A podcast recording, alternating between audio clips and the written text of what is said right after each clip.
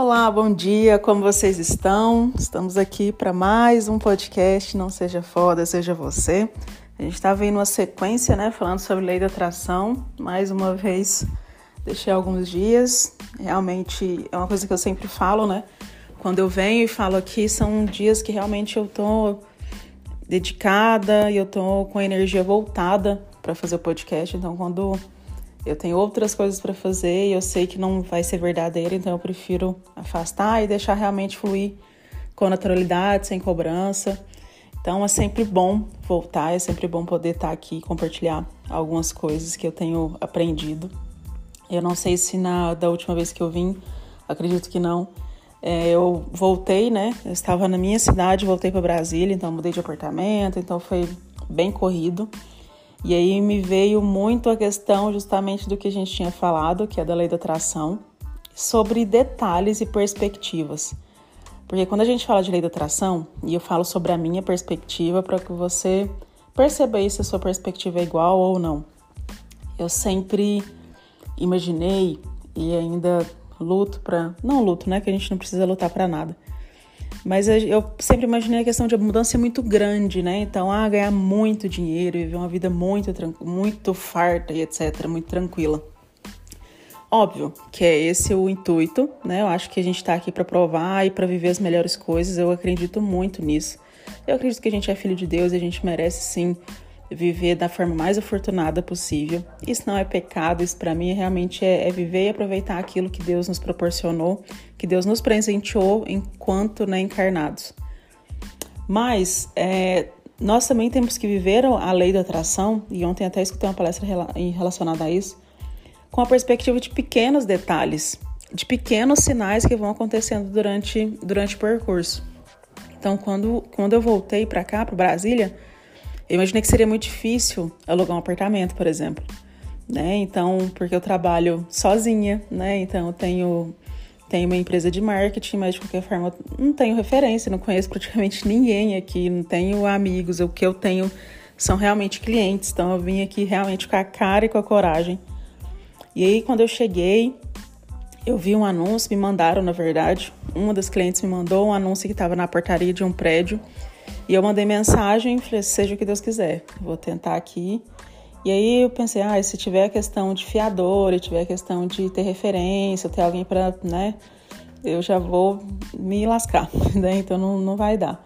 Mas de qualquer forma eu simplesmente entreguei, sabe? Eu não fiquei é, preocupada com aquilo o tempo todo, eu simplesmente entreguei, porque a minha sensação é: se der, tudo bem, se não, eu não criei expectativa, por incrível que pareça, eu não criar expectativa, até me surpreendi por isso.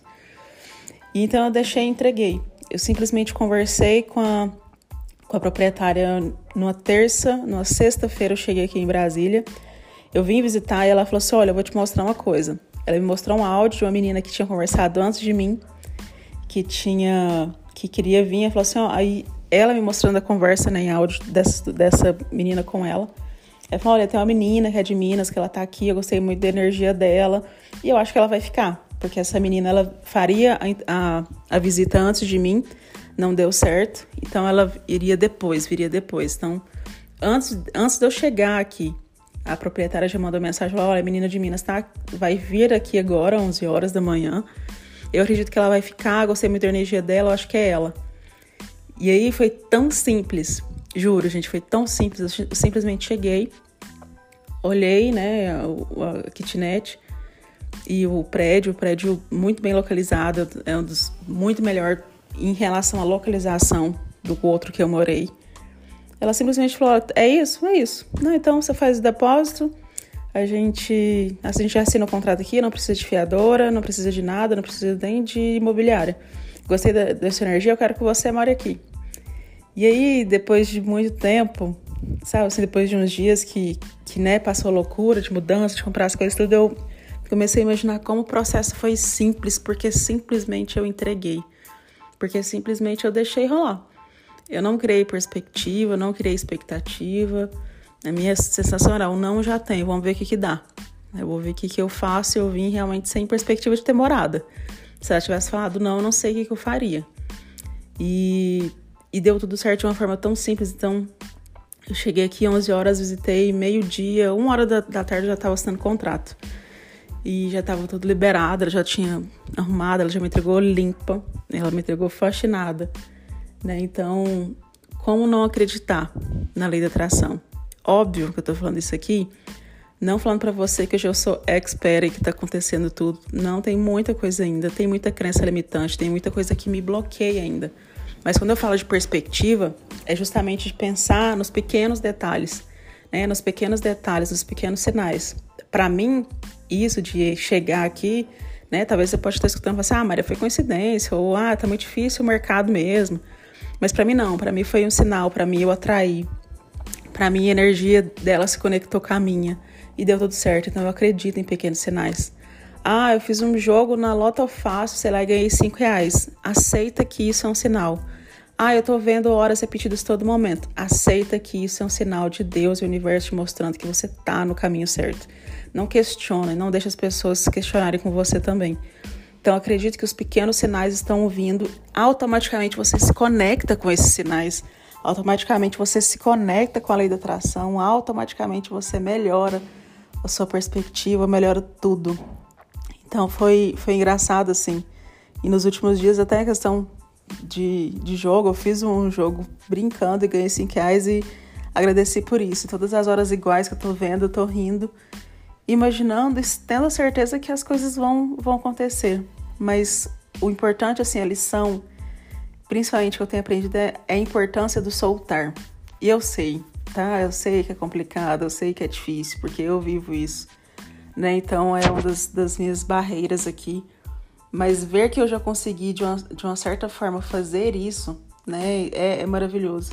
Eu acredito muito, né? Eu sempre falo para vocês que eu acredito muito que a gente pode aprender de uma forma muito rápida e que a chavinha pode virar muito rápido. Talvez a gente está aqui escutando, estudando lei da atração, sei lá, um, dois, cinco anos. Mas quando a chavinha virar, em menos de meses a nossa vida vai transformar. E esse é meu propósito, assim, sabe? Independente de tudo, de todos os medos, de todos os anseios, dos altos e baixos. Outra coisa que eu comecei a, perceber é que não ter medo da, dos altos e baixos também, principalmente dos baixos, né? Porque a gente vê aí na lei da atração, fala, você tem que ter pensamento positivo.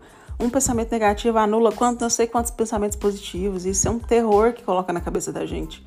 A gente é ser humano, a gente vai ter os momentos de baixo. A gente vai precisar parar, chorar, re revoltar. Isso não vai anular. É, é, é, só você aceitar que você está naquele momento. É só você viver aquilo, entender de onde está vindo aquele sentimento, sabe? Entenda em relação a isso. Só não se julga depois. Ah, eu estava tão bem e agora fiquei revoltado. Não, tá, tudo bem, eu fiquei revoltado. Por quê? Porque eu estou sentindo, sentindo medo, eu estou sentindo trauma de criança, não sei, e vai correr atrás de tratar isso, de cuidar disso. Esse, essa é a nossa obrigação. Então, é, só passei aqui para a gente falar um pouquinho sobre as perspectivas, sobre os pequenos sinais.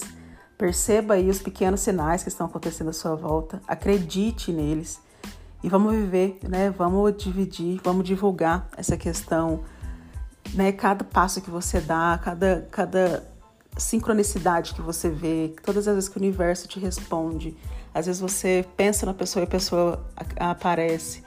Então, viva esses pequenos milagres para que os grandes apareçam também e você consiga dar valor. Né? Então, é uma coisa que eu tenho, tenho aprendido e tenho aceitado.